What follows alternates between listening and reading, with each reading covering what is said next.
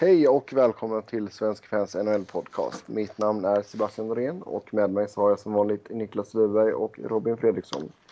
Hej hej! Hej! Tjena tjena!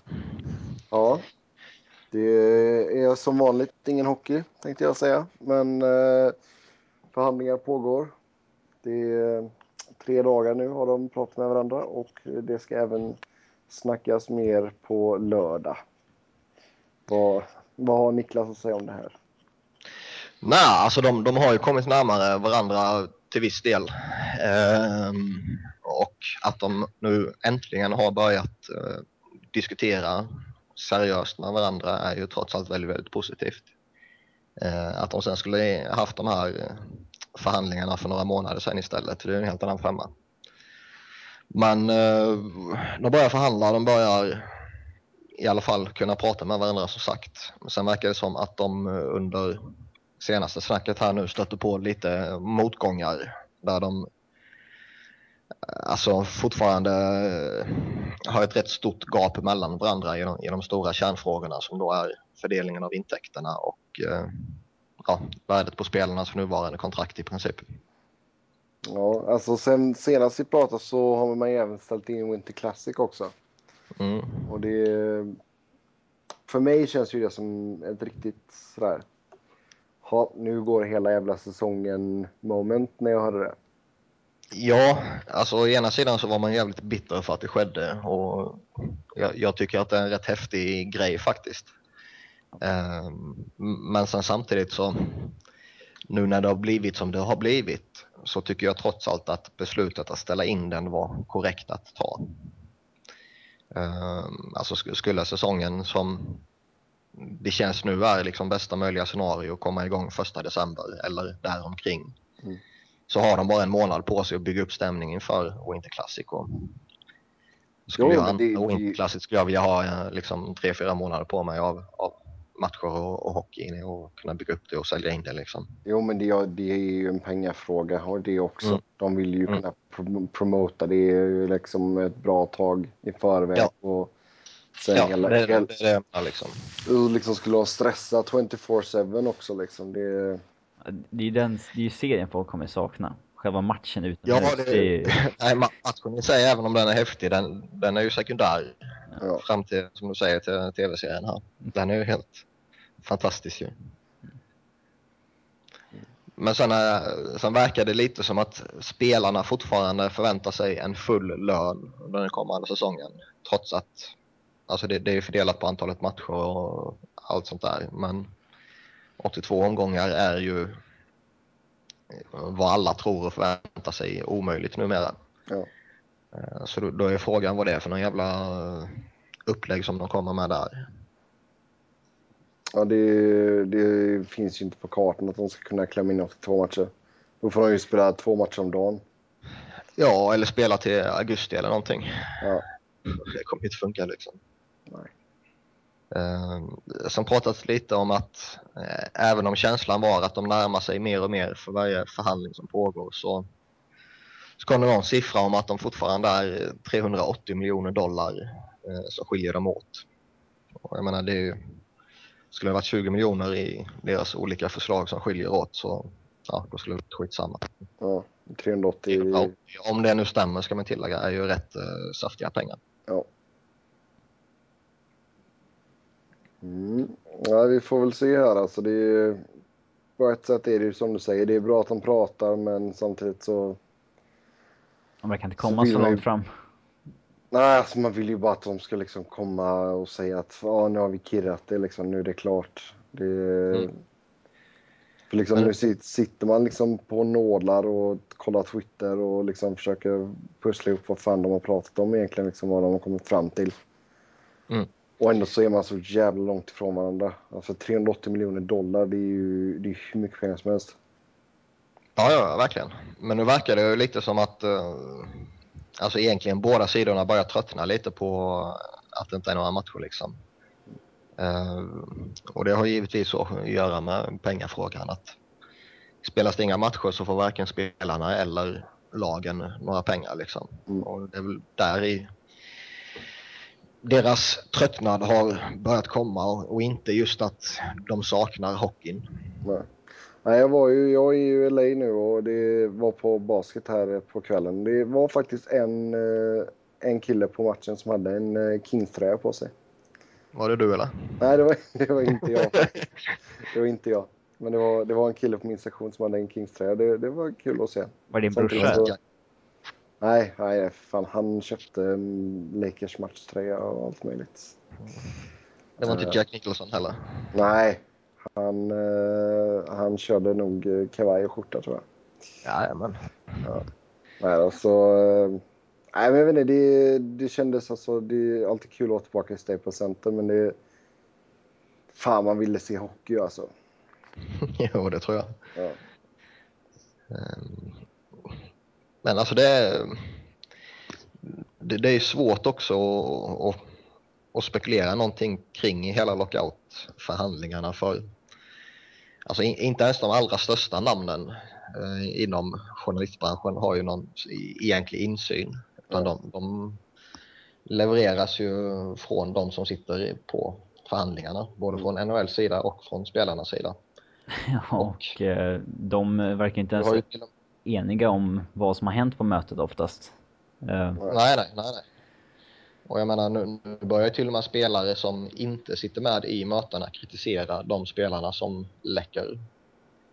Ehm, inte direkt då, men liksom att jaha, vem är det som läcker? Det här slutar med det liksom. Ja. Vilket jag tycker är ett rätt eh, självklart eh, eh, problem att lyfta fram. Eh, för jag tror att nu har man kommit till ett läge där man inte bör läcka ut för det kommer bara förvärra saker.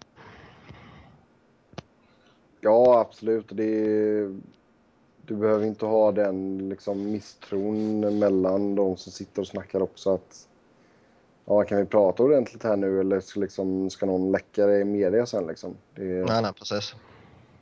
Sen är det klart att, det är klart att folk vill veta vad fan det är som händer på de här mötena. Men hellre, hellre, att, hellre att vi inte får veta och att de gör klart skiten än att vi får veta att Ja, exakt. den exakt. har sagt det och den har sagt det. Liksom. det Ja, nej, jag håller med dig helt och hållet. Alltså, och, nu är det ju återigen, börjar återigen prata om att det, liksom, det är bara en liten klick av alla ägarna som är med i förhandlingarna som har någonting att, att säga till om i förhandlingarna. Och, eh, spelarna, och, eh, visst de har sina sådana här conference calls då och då, men eh, det verkar inte som att spelarna som en helhet egentligen har något större att bidra med i förhandlingarna. Ja. Utan det är en liten klick där också. Ja. Ja, nej, som sagt. Det är bara hoppas att det blir, blir klart här så fort som möjligt. Och, vi har inte så mycket nytt att säga egentligen, det har inte hänt så. nej, nej, men alltså det, det är ju det. det är, Åt helvete. och, Mm. ja, det, det var snällt sagt. Faktiskt. Eh, Det är ingen optimal situation. nej, det är, det, är så jävla trå- det är så jävla tråkigt. Och det är, jag, jag har försökt att sätta mig in i AHL, men det är, nej, det är fan inte samma sak. Hemsidan är så jävla dålig och... Nej, men alltså man, man, jag kan ju själv inte liksom motivera mig att att sitta och följa AHL på nätterna. Eh, även om jag givetvis är tokintresserad av hur det går för flera spelare där nere. Men liksom hitta någon uh, sketen jävla stream någonstans och följa det, det, det pallar man fan inte med. Vadå, ska du inte betala 400 dollar för AHL Live? Nej, inte direkt. Ja, nej, för fan. Och det, det, jag vet inte, från vad jag har sett heller så har de inte lyckats lösa det så att det kommer några matcher på liksom National TV här borta heller liksom. Så det, Nej, de, de visar AHL på America här i Sverige. Ja. Men eh, den, Ja. den kanalen sa jag upp när jag flyttade liksom. Och Ja. Det var inte så att jag såg AHL-matcher innan dess. nej. Ja, nej, så är det. Ska vi eh, röra oss vidare till nästa ämne? Ja, jag tror inte vi har mycket nytt att komma med här som Robin sa. Nej, vi frågade ju tidigare i veckan eh, er lyssnare om eh, vad vi, ni ville höra. Och eh, det var några som föreslog att vi skulle prata om gamla trader och eh, vad som ja, vad som hände och hur det liksom med, med facit i hand vem som, vem som vann så att säga. Och Eh, jag tänkte att vi börjar med eh, Thomas Haverle. Och eh, Robin, du kan ju dra hans eh, backstory lite snabbt. Ja, eh, vi pratade ju om traden när han går till Boston och vinner Stanley Cup eh, under 2010-2011 säsongen. Eh, då han var en av ligans mest eftertraktade backar. Eh, han skulle bli unrestricted free agent efter säsongen och en, en klar rental till slutspelet eh, helt enkelt. Den som ville ha honom. Ehm, och Boston eh, förstod väl själva att de var i en situation där de kanske inte kunde förlänga med honom efter, efter det. Men eh, hade inte så mycket powerplaybackar utom Chara där så att de slängde upp Joe Colburn, en av deras hetaste prospect. Ett första rundsval och ett andra rundsval för Caberlet. Och eh, Caberlet var skitdålig. Men eh, Boston vann liksom Stanley Cup så att eh, det, det, är svårt att krit kritisera den, eh, den traden så att säga, tycker jag. Um, men man kan ju helt klart säga att eh, Toronto garanterat vann en del på det också. Ja, absolut. Hur, eh, hur såg hans um, kontrakt ut där? Han hade väl... Han hade ju rätt saftig capita har jag för mig. Ja. Uh, ja, typ fem någonting. Här för mig. Ja, jag tror ja, strax under fem tror jag det var. Okej. Okay. Om det var 4,25 eller om det var 4,75 ja, eller något sånt Exakt där, samma som han har nu. Jag har för mig det var något sånt i alla fall utan att vara säker. Mm. Men alltså, jag kan väl tycka att lite som Robin sa. Boston vann Stanley Cup. Kort och gott, de vann traden.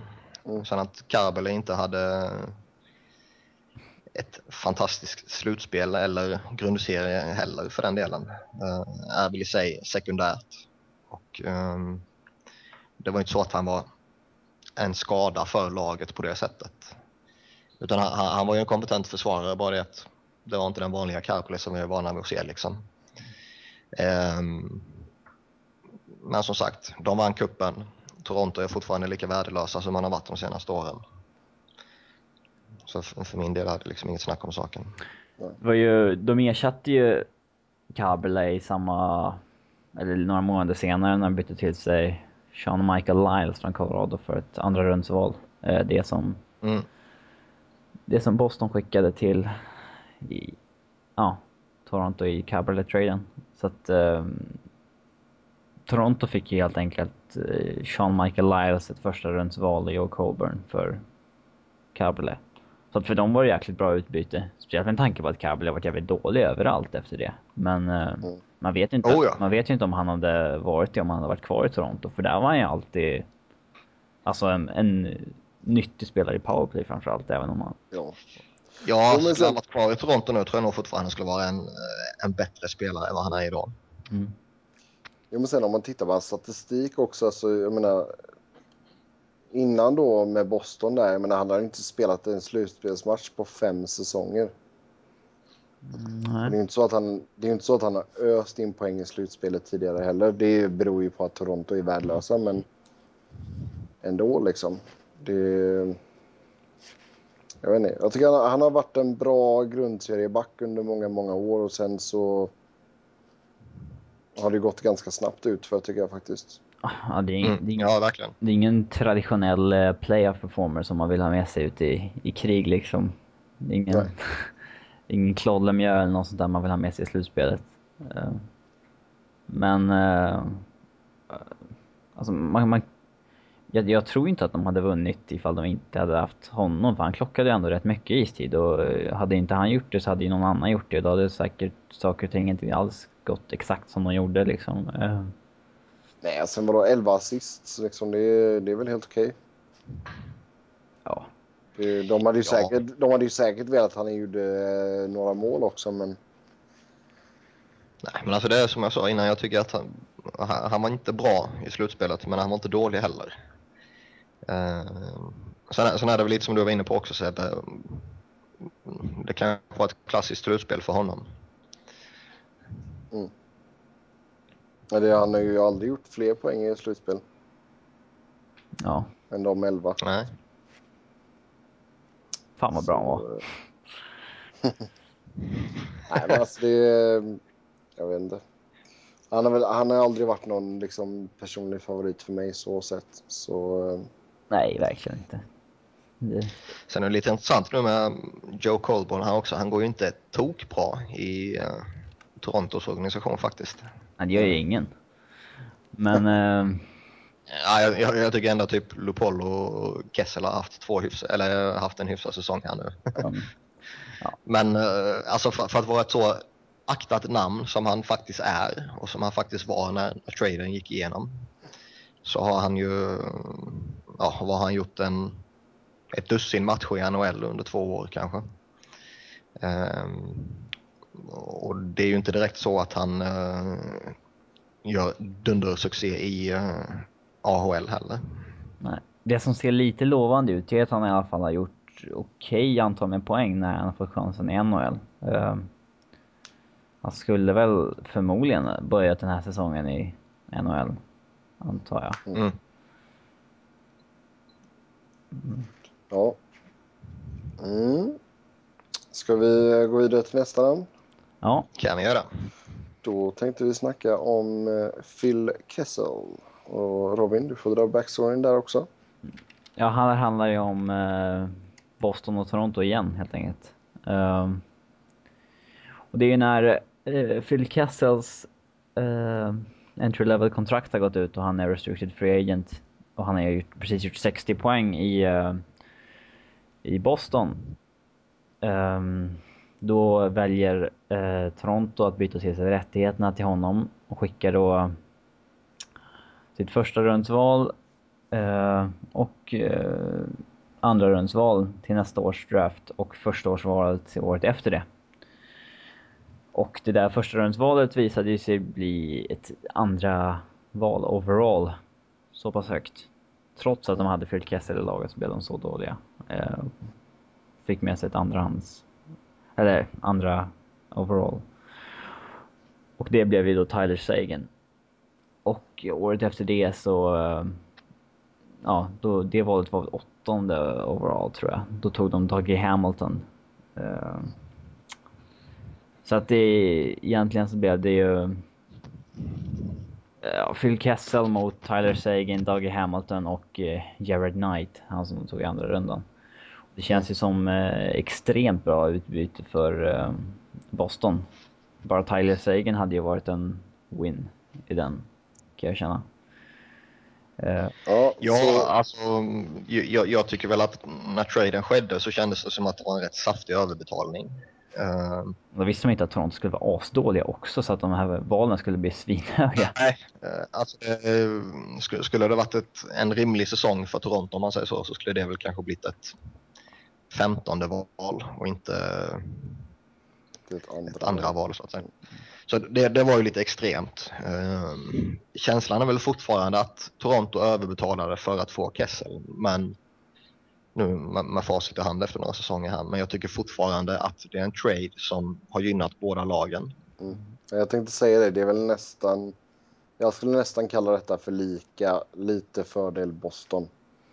Ja, alltså det, det som för min del gör att det är fördel Boston, för det håller jag med dig Sebbe, det är att de faktiskt fick Doggy Hamilton i 2011 års draft. Mm, och han ses ju som en riktigt alltså, stort prospect liksom. Ja. Mm. Nej, men alltså, jag tycker det, för jag, jag tror inte... Tyler Seguin hade nog inte fått samma genombrott i Toronto, det tror jag inte. Alltså... Nej, jag tror... Där, och där hade han lyckas bra in. i Boston Han hade ju nog kastats in som första center i Toronto. Uh, I Boston har ju varit många som uh, legat framför honom. De har ju haft, de har haft en extremt bra forwardsuppsättning. Uh, mm. Men han kanske hade varit för ung för att få det ansvaret liksom i...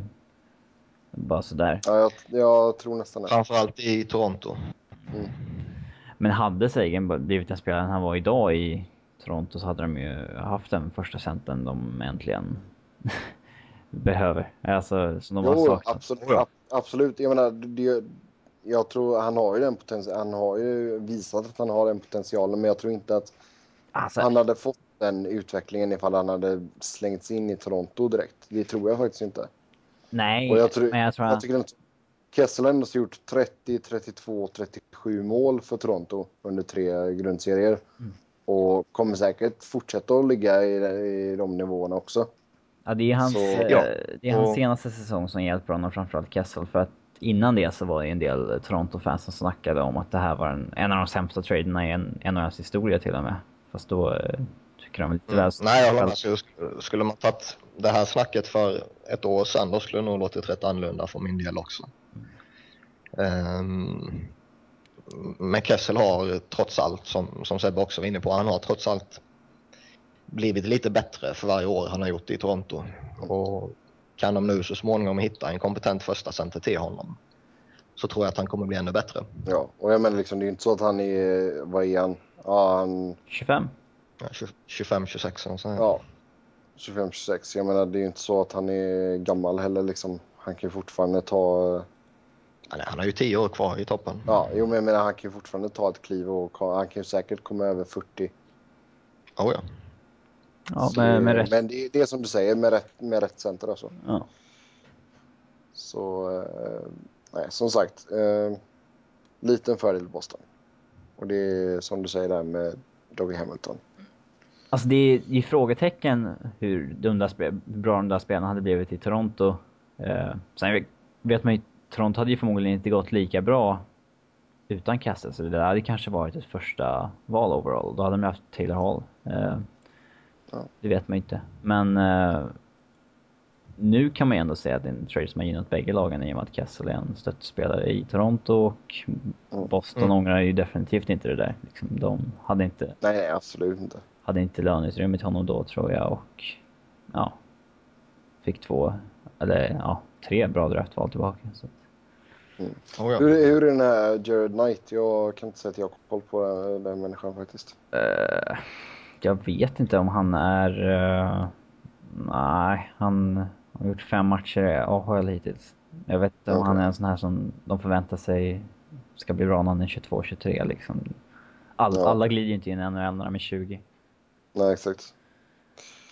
Yes. Jag har faktiskt ingen koll på honom heller. Nej.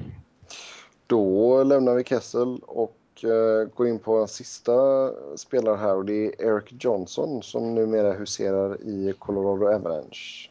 Ja, den så omtalade traden i Colorado-kretsar. Mm. Robin, du får dra backstoryn igen. Alltså det, när Eric Johnson kom fram så var han tokhypad. Han är ju första backen på eh, riktigt jävla länge som har gått uh, etta i draften. Och uh, ja, han hade en fin första säsong i St. Louis med 33 poäng. Sen så, ja, och ut för en jäkla olycka typ så och missade hela 08-09 säsongen.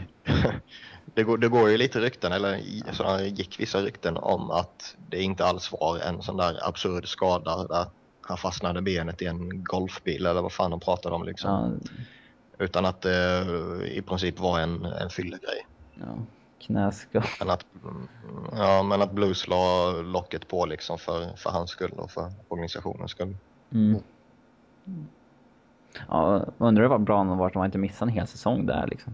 Men eh, mm. han kom ändå tillbaka ganska starkt. Gjorde 10, 10 mål, 29 assist eh, i Blues säsongen efter och sen började han säsongen 10 och 11 lite svagt sådär. Då han blev förbipasserad av Peter Angelo bland annat. Och eh, då såg väl Colorado chansen att eh, få in den här ah, ja, All-star-backen på sikt som de behövde.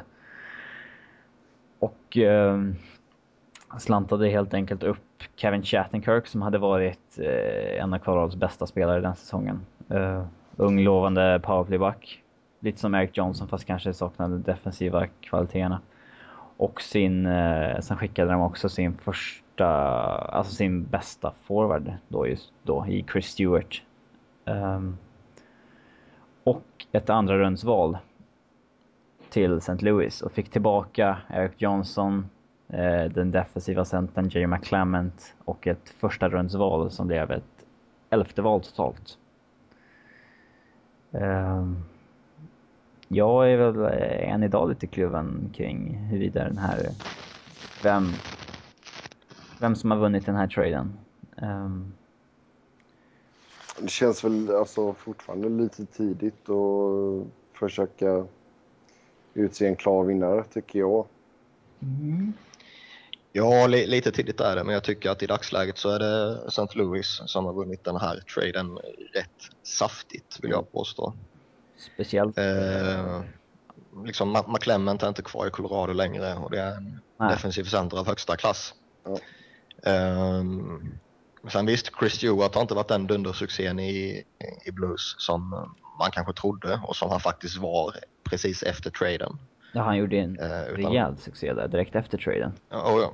ja. Oh ja.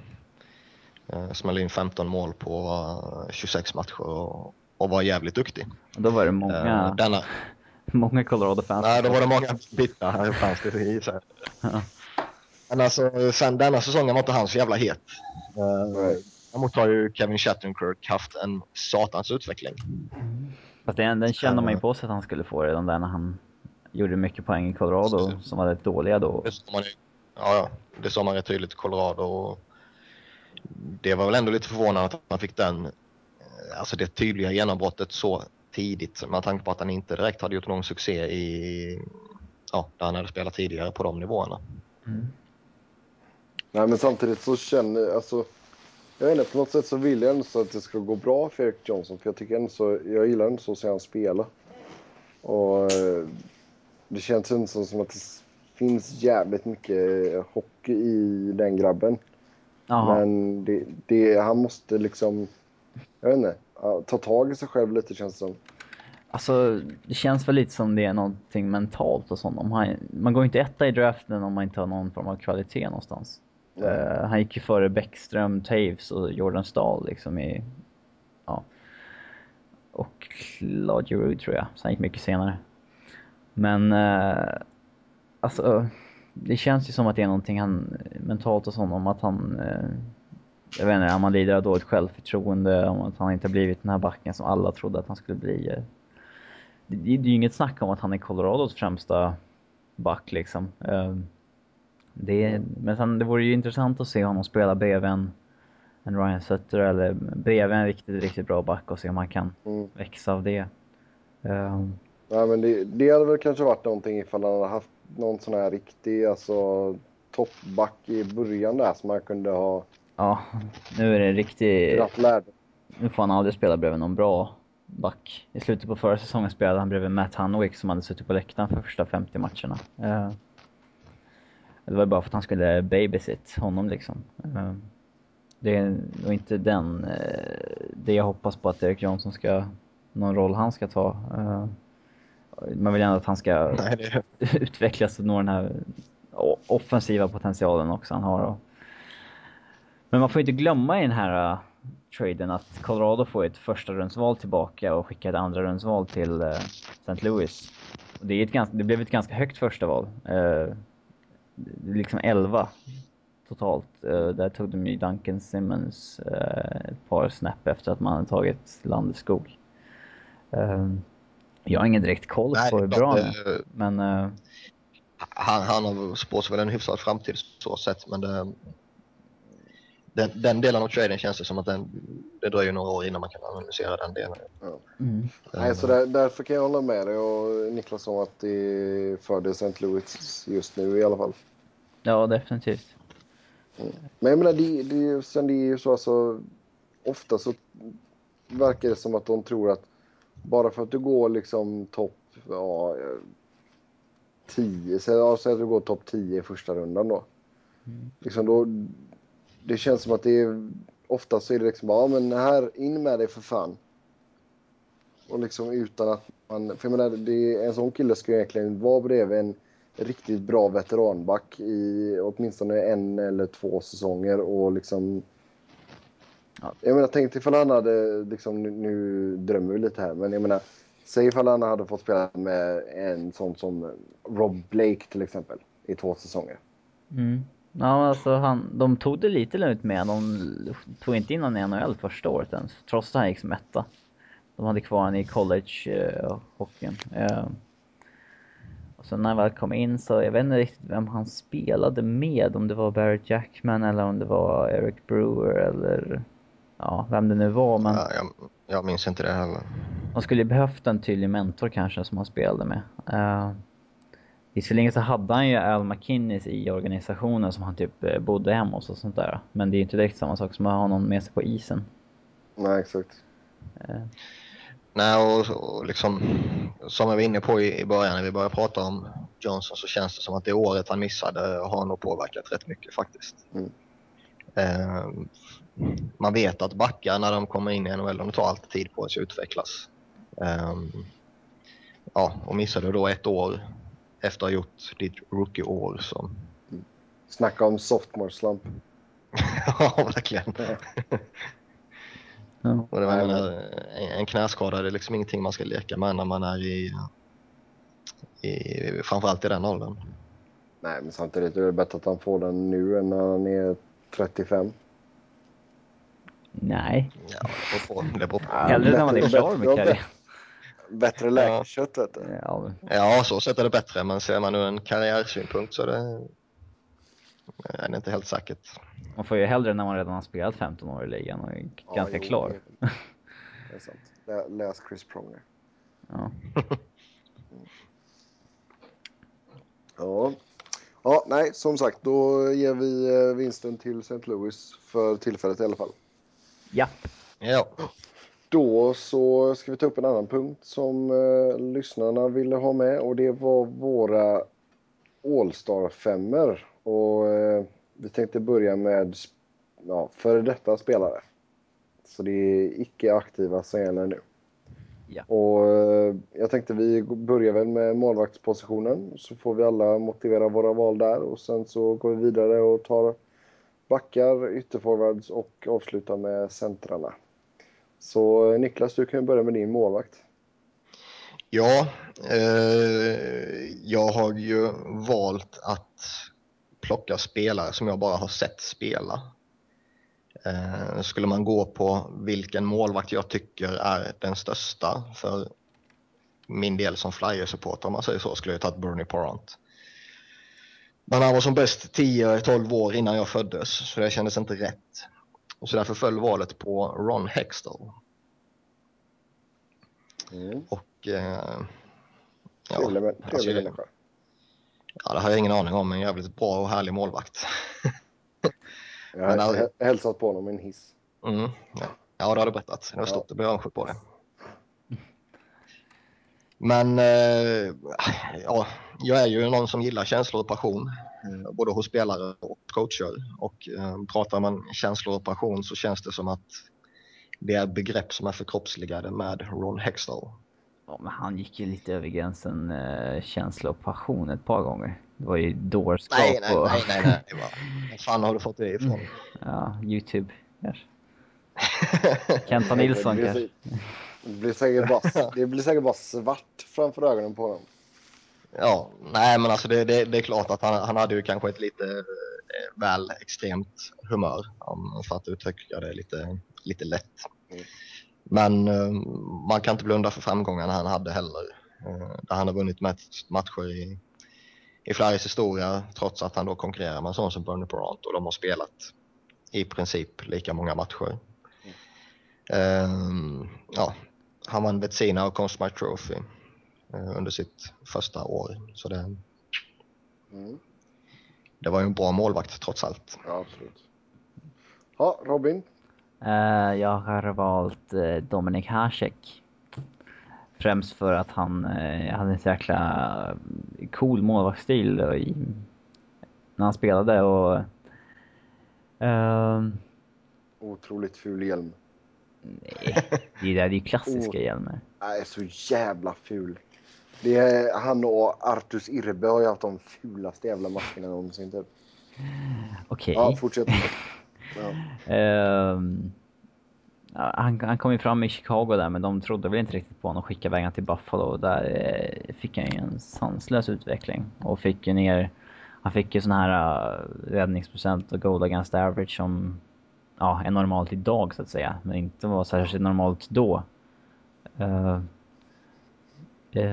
och sen så är det jäkligt coolt att han la av 2002 när han var 37 och sen så började han igen och sen så uh, spelade han inte lockout-året, sen spelade han tre år igen, la av igen, sen spelade han två år till efter det. Och ja. spelade inte förra säsongen men letade ganska aktivt efter ett NHL-kontrakt den här gången. Men eh, det var ingen som ville. Han uppges ju faktiskt ha varit i seriösa diskussioner också.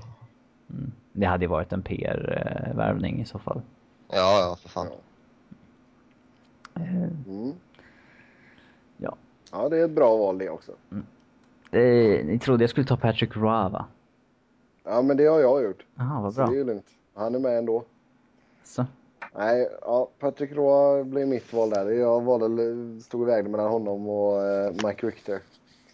Men det fick bli Roy. Vad fan. Mike Richter? Ja. Det var, lite udda. Ja, men det är från det klassiska slutspelet där, 94. Mm.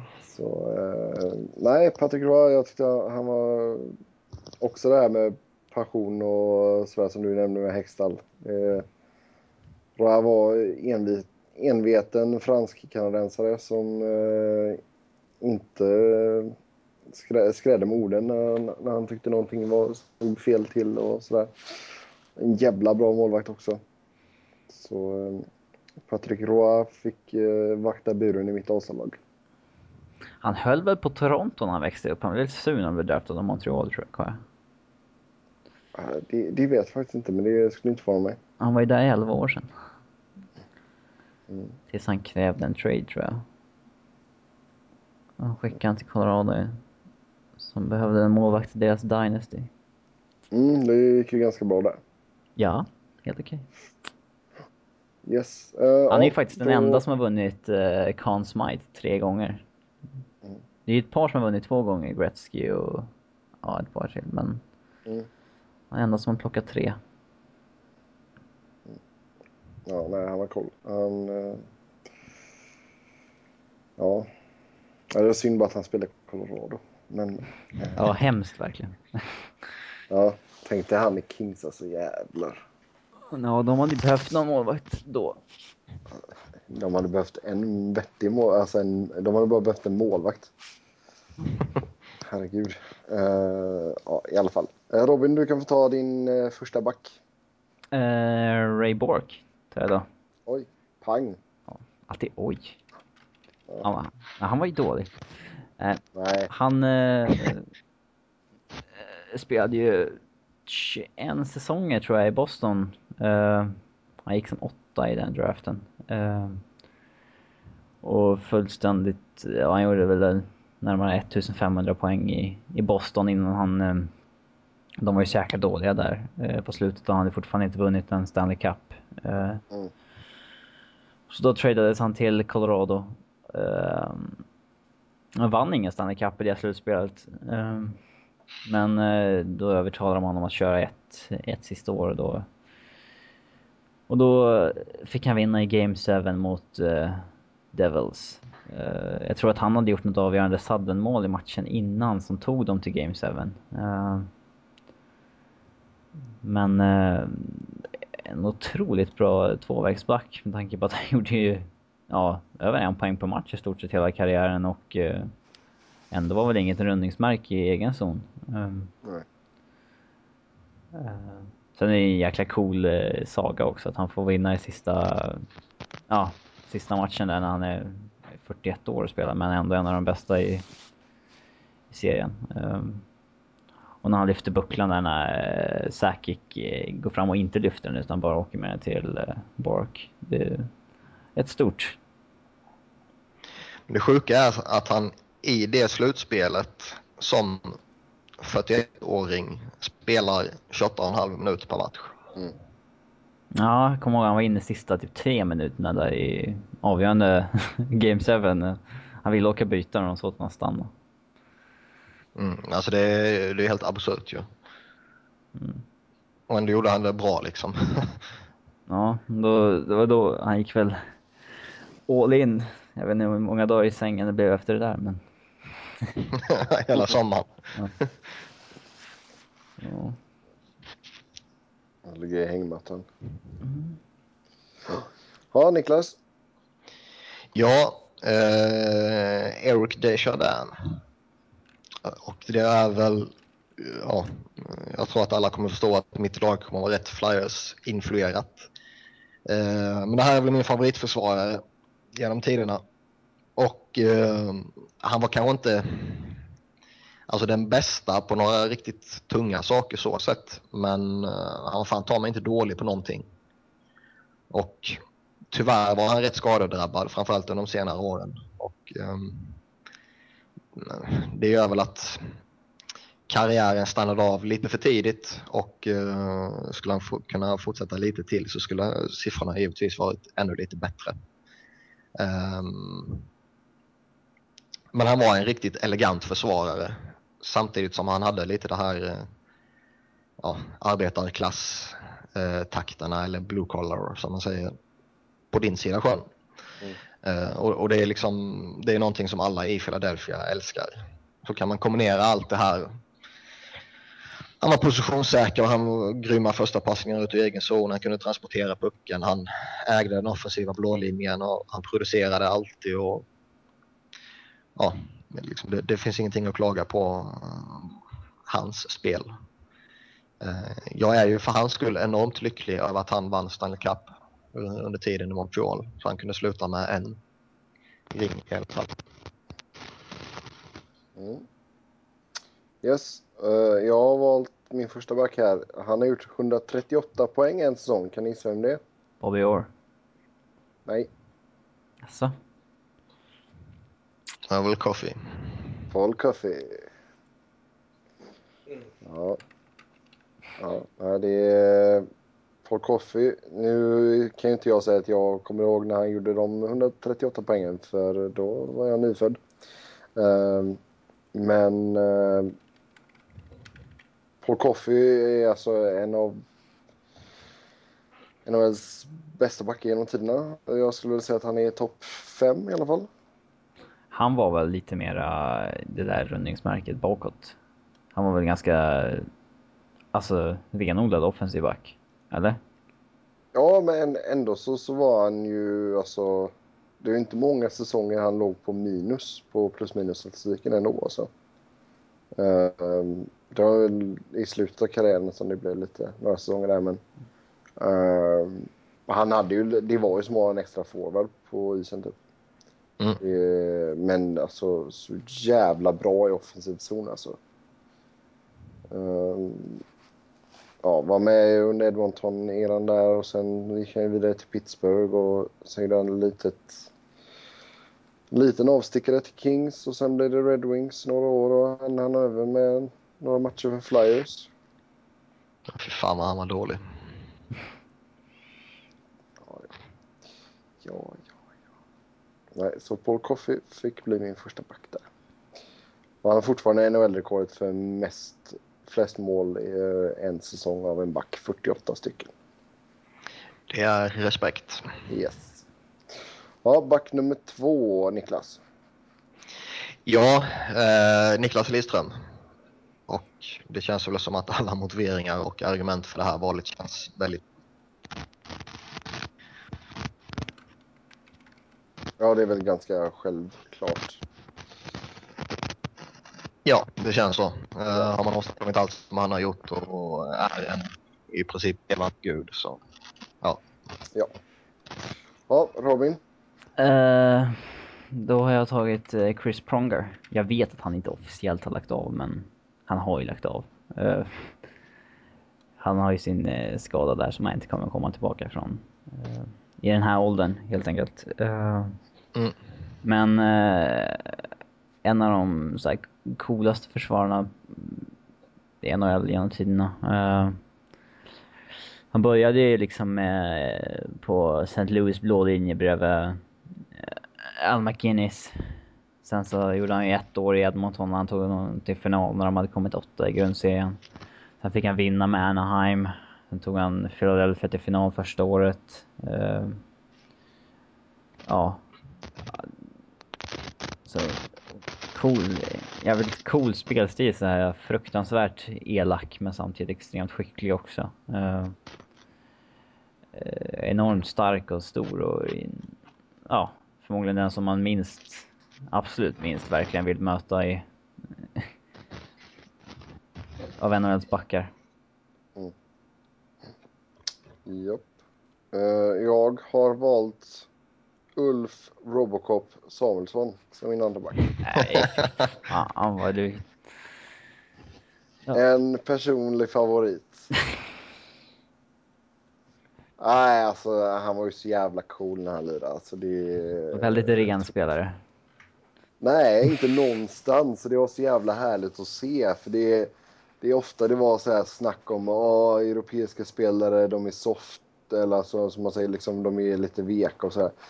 Men Ulf Samuelsson liksom krossar ju allt och alla och tacklar sönder glas så att det flyger plexi på Gretzkys fru och allt möjligt. Ja. Så det är lite coolt faktiskt. Ja, jag menar, han var inte stor heller. Var han, ja, 1,85 stod han listad som liksom och 92 pannor. Men det var ju bara muskler och jävlar anamma. Så det... Så därför så är han med i min All-Star femma. För han är en tuff svensk. Ja. Ja, ja vi gillar honom inte i alla fall. Nej, nej, men det behöver ni inte göra. Ja, jag har inget emot honom så. Jag, jag, jag gillar väl honom också, men han är ju inte någon Eric Desjardins om man säger så. Nej, Desjardins gjorde han en enda tackling. Jajamän. ja. ja, han var grym. Ja. Då går vi över på eh, left-wingers. Och mm. Eh, då tar jag och börjar den här gången. Och för er som vet om att jag är Kings-fantast så blir det väl ingen chock att det är Luke Robitaille som är min vänsterforward. Lucky Luke. Och, eh, Lucky Luke, ja. Och det, det, känns nästan som att det är lite kommentaröverflödigt här också. Han är ju en eh, levande Kings-legend och eh, ja, en av de bästa vänsteryttrarna i eh, klubbens historia. Ja. Ja. ja. Lucky Luke. Uh, Niklas, vem är din mästare? Mm. Det är ju uh, min huvudskrift, John Leclerc. Ja. Och uh, det var väl i princip John Leclerc som gjorde blev uh, hockeytränare. Uh, sedermera även fan. Och uh, han halkade in lite på ett bananskal om man säger så.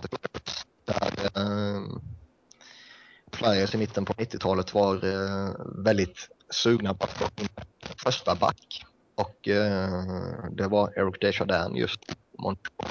Och man gav upp Recky för att få honom. Och för att ut värdet i hela tiden så fick Montreal slänga in Clapper bland annat i traden också. Så han var med som liksom en, ja, en hyfsat kompetent utfyllnad i den traden. Men han fick ju en hyfsad jävla utveckling i Flyers och är en av de mest uppskattade spelarna i Flyers historia. Jag måste vara du har inte valt hela Legion of Doom här nu va? Nej. Nej. Okej, okay, ja, bra. Jag tror att Micke Renberg... nej, för fan. Men, men Leclerc är liksom min, eh, min spelare nummer ett mm. genom alla tider. Ja, det är bra val. Jajamän. Bra, bra, väldigt bra motivering också. Jajamän. Ja, Robin, vänsterytter. Eh, Peter Forsberg. Okej. Okay. Du pillar ut honom på vänster där alltså? Ja, jag har tagit tre centrar. Så att... Jaha, okej. Okay. Eh, han spelade ju oftast center i Colorado, men eh, de hade ju en liten clutch line och slängde in honom med Sakic ibland också. Eh, mm. Det är främst för att han spelade i Colorado och hade en jäkligt cool spelstil. Eh, som jag tagit med honom. Um, och eh, ja, han, hans prime var ju väldigt kort men de 6-7 åren när han var på topp så var han en av ligans absolut bästa, verkligen. Uh, mm. Ja, alltså otroligt hög högstnivå alltså. Mm. Ja, väldigt komplett. Mm. Och det, det är ju lite samma sak som vi sa med, med Lidström och som ja, Sebbe har ju fått för sig att man ska säga så om Luke Robert Taylor också, men det, det tycker inte jag. Men att kommentarer är lite överflödiga. Nej, men det känns som att de, de, de tre i sammanhanget känns Ja. Den, där behöver man inte sitta och argumentera och diskutera, utan de, de är rätt givna. Ja, och då kliver vi över till högerforwardsen och Robin, du kan ju ta din nästa där också direkt. Eh, jag hade jävligt svårt att välja någon, men eh, till slut så landade jag på uh, Igor Larionov, trots att Sebbe inte ville det. Eh, men främst för att han var så bra under så lång tid. Först eh, 90-talet där med i Sovjet, ja, systemet. Som han var en av de främsta som eh, alltså bröt sig ur genom att kritisera det öppet och sådär. Eh, och då hamnade han i Vancouver eftersom de hade ja, chansat med ett draftval på honom i elfte rundan helt enkelt trots att han var fast i Sovjetsystemet. Eh, men det var en del som gjorde det för att de här spelarna kanske skulle bli tillgängliga om några år liksom, det visste man inte. Mm. Det, det blev de ju. Sen var han i Vancouver, San Jose, Detroit där när de hade med jättemånga ryssar. Uh, uh, Devils var hans sista år. Spelade han i och för sig en match, eller två matcher i Brunflo IK i division 1 i Sverige också. Um, men Värdigt avslut. med i Triple Gold Club och det, det är coolt när man spelat över ja, fyra olika decennier sådär egentligen. 70, 80, 90 och 2012. Jo, ja, jo absolut. Det är, det är en legend. Det är ju inget att snacka om saken Japp. faktiskt. Ja, ja då eh, Niklas, din högerytter. Mm. Det är inte Mikael Renberg alltså. Nej, det är inte Micke Renberg. Mm. Eh, Jag har väl också valt en spelare som har spelat över fyra olika decennier. Men jag valde en liten bättre spelare. Jag valde Mark Recchi um, alltså har, har man spelat under så lång tid? Nej, jag, jag tror att Larionov rent objektivt kanske är en lite större spelare. Men nu är jag inte objektiv i det här sammanhanget. Eh, uh, har man spelat över fyra decennier så har man en exceptionell talang. Plus att man har en väldigt givmild kropp också, om man säger så. Och uh, det här stämde väl in på Larionov och det stämmer definitivt in på Mark Recchi också. Eh, när han hade sin prime på 90-talet så var han fantastiskt bra och eh, 92-93 gjorde han till exempel tidernas bästa säsong i Philadelphia med eh, 123 poäng. Han vann tre Stanley Cups under tre olika decennier och eh, är tidernas tredje poängbästa högerforward. Eh, fick avsluta karriären med en cup i, i Boston här då som sagt. Och, ja, Mark Recchi är helt enkelt kunglig. Yes. Tre vänder i Pittsburgh. Jävlar vad han hoppar Ja. runt alltså. Ingen, ingen är perfekt. Mm. Ja, jag hade ju lite eh, huvudbry här när jag skulle välja min eh, right-winger. Det, det stod mellan Jaromir Jagr och eh, Jari Kurri. Har Jaromir Jagr lagt av eller? Ja, men jag tycker nästan att han har lagt av. Det, det räknas inte längre. Men valet Hans- föll i alla fall på, på Finlands bästa högerytter, Jari Kurri. Okej. Och eh, Curry han eh, var ju med i det här löjligt bra Edmonton-laget under 80-talet. Och eh, fråga mig inte varför, men han körde en säsong i Italien Mitt i karriären. mitt i karriären. Så han var, ja, men jag drar till Milano, det, det kan vara chill liksom. Eh, Det var faktiskt så att det var lite eh, förhandlingsproblem som eh, ställde till det för Curry och för Edmonton. Och ehm, då sa han att fuck it, jag sticker till Italien. Ja, men varför Italien? Då kan jag gå tillbaka till Jokerit liksom. Jag fattar inte varför. Vad Fråga mig inte. Fan, jag bara vet att Italien det var så. Kent, det var väl chill. Kent Nilsson Ligga på beachen i Italien. Han hoppade ju också till Italien två gånger typ. Mitt under. HC Devils Milano. Jajamän. Däremot är det intressant för Edmonton ägde ju fortfarande hans rättigheter. Um, så när han sen bestämde sig för att komma tillbaka till uh,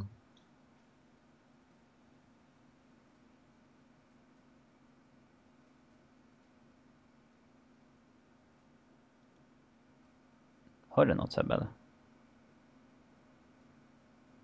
Philadelphia spela i en dag. Och samma dag skickade man dem vidare till LA. Ja, det var ju tur det. ja. Faktiskt. Nu kanske inte lyssnarna där... hörde vad ni sa där, för ni bara försvann. Nej, ja, vi sa att han blev tradad eh, till Philly samma dag och sen till eh, Kings. Jaha. Och där fick han ju kampera ihop med Wayne Gretzky igen. Så de två hade ju ett minst sagt bra samarbete i Edmonton. Han öste och, inte direkt in mål sista säsongen i Colorado. Nej, det gjorde han inte. Men eh, i Kings var ändå så uppskattad och eh, de tog ju Kings till Stanley Cup-final 93 där. Mm. Mot Montreal där man tyvärr förlorade. Men, eh, men, men. Det är väl en spelare som så... definitivt var en produkt av Gretzky bara. Alltså inte bara kanske, men absolut främst. Inte bara, men det är klart att det hjälpte, absolut. Mm. Uh, men som sagt, en av Finlands största. Jari Kurri. Japp. Ja, och uh, Robin, du kan ju få ta din tredje center då. Uh... Hörde jag en viss bitterhet i din röst Sebbe? Nej. Märks att han har velat ta typ två centra och så nej det får man inte göra. Alltså, så måste... Alltså, ja. för att jag har gjort det. uh, ja, det... Du tänkte ju ta Jagger, det går ju inte. Jo, men alltså jag tror inte... Alltså blir det en hel säsong lockout här nu så vet jag fan ifall Jagger kommer tillbaka. Okay, hans kontrakt i Dallas kanske säger annat. Men ja. Eh, ja, ja. Min, min, eh, min tredje spelare är i alla fall eh, Super Joe Sakic. Eh, förstås. Super Joe Sakic? Ja. Colorado-fansen håller alltid på We will always love you Super Joe. Ja, just det. Vad är det ni kallar Van Malov? Spider Ninja, eller vad är det? Nej, det vet inte fan. Spider Ninja? Aldrig hört. Ja, men har, har inte han något sånt konstigt nickname? Nej, jag brukar bara säga Varley. Nej, jag för mig han kallar sig typ Spider Ninja eller någonting. Prata ut så ska jag kolla upp det. Kanske på något Kings forum. Uh, ja, uh, Joe Sakic är ganska självklar för mig att ta ut i det här laget. Uh, han var, alltså han var ganska skadedrabbad under sin karriär ändå. Han spelade inte många gånger som han spelade hela säsongen. Men eh, eh mest på äldre år han var frisk faktiskt, för de sista säsongerna. Eh, sista två. Eh, men han är givetvis kvar i Colorados organisation idag. Han gjorde ju över 1600 poäng i NHL är väl... Eh, när det debatteras om vem som har haft det bästa handledsskottet i NHLs historia så är han en av de hetaste kandidaterna. Definitivt. Han hamnar ju tätt efter Mark Ricker. Ja, verkligen.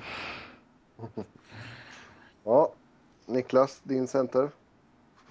Ja, jag satt länge, länge, länge och eh, funderade på två namn. Och eh, det var Keith Premore eller Jeremy Roenick. Men eh, jag landade på JR faktiskt. Och eh, det har vi med att göra med att Primo var jag väl inte sådär dunderförtjust i innan han kom till Flyers. Men jag alltid har haft en förkärlek för Jeremy Roenick. Eh, så när Flyers signade honom 2001 var det ju lite av en dröm som gick i uppfyllelse. Mm. Nu blev det bara tre säsonger i Flyers och poängmässigt var det ju ingen dundersuccé på det sättet. Men han var ett föredöme. Han gav alltid sitt yttersta på isen och klev fram i slutspelet. Och... Han är ju minst sagt en profil. Och ja. han har ju en profil som man antingen älskar eller hatar. Och jag älskar honom. Det är konstigt att han... köpt hans bok också. Han förknippas ju väldigt mycket med uh, Flyers av någon anledning. Jag menar, det är... Ja. Han spelade inte där jättelänge och det borde ju vara Nej, hans... Borde ju vara hans Blackhawks years som folk minns främst. Det, Vadå, det är väl hans Phoenix eh, year som alla kommer ihåg eller? speciellt det där i 06-07 när han var petad stundtals. Ja, Då var han riktigt bra. eller, eller året i Kings. Mm. Sen, har, sen har ju hockeygudarna straffat Phoenix på det sättet de behandlade honom. Ja, ja. Nej, men det är bra spelare faktiskt och det är alltid en eh, kille som man brukade träda till sig på de eh, första NHL-spelarna där. Faktiskt. Han hade galna stats. Ja, han lät skotten rätt upp i kryssen. Ja. Yes. eh, ja, ni kan ju alla gissa vem som är min center. Jag har tagit Gretzky. Ja, det är klart det är Gretzky. The great number 99. The great one. Det är alltså, Gretzky är en av de största anledningarna till att jag blev Kings-fan överhuvudtaget tillsammans med min, ja, min farsa var Kings-fan också så det är det är såklart men eh, Gretzky är bästa spelaren som har spelat i NHL enligt, eh, enligt mig och många andra. Och given center i mitt lag. Okej. Jag vet inte vad, vad, vad jag ska säga mer liksom. Han har... Nej. Men det, är, kom, är kommentarer överflödiga för dig i Luke Robitaille-fallet så är det Ja. väl rätt jävla givet här också. Ja, exakt. Det är, jag, jag bara bugar liksom.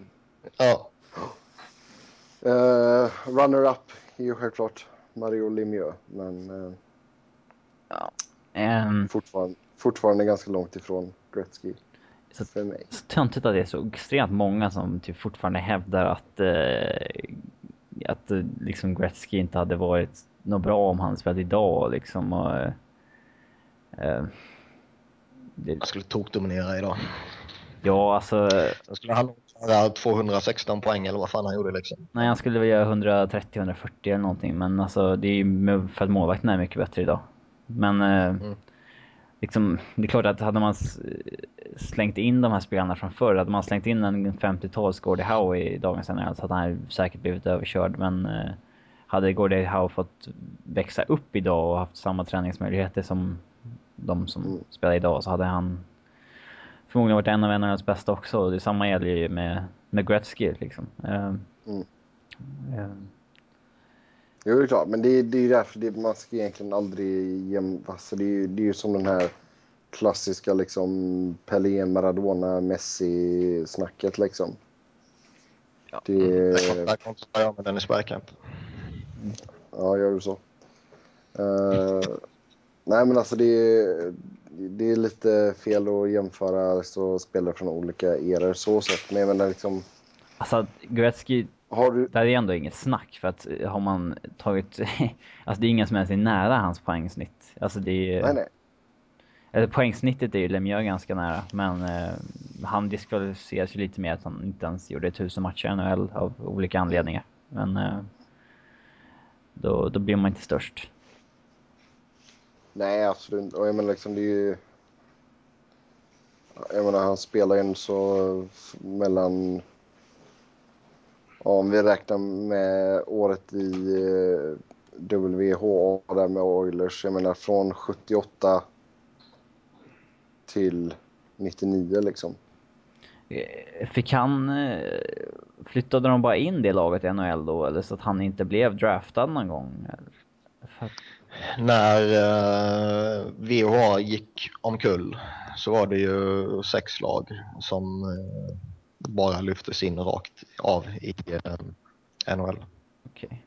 Bland annat Edmonton och Winnipeg lyftes in och kan det vara typ Quebec kanske.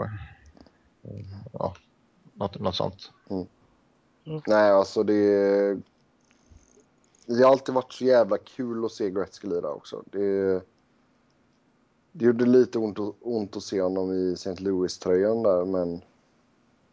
Alltså även, även när han var i Rangers så var det jävligt kul att se honom spela.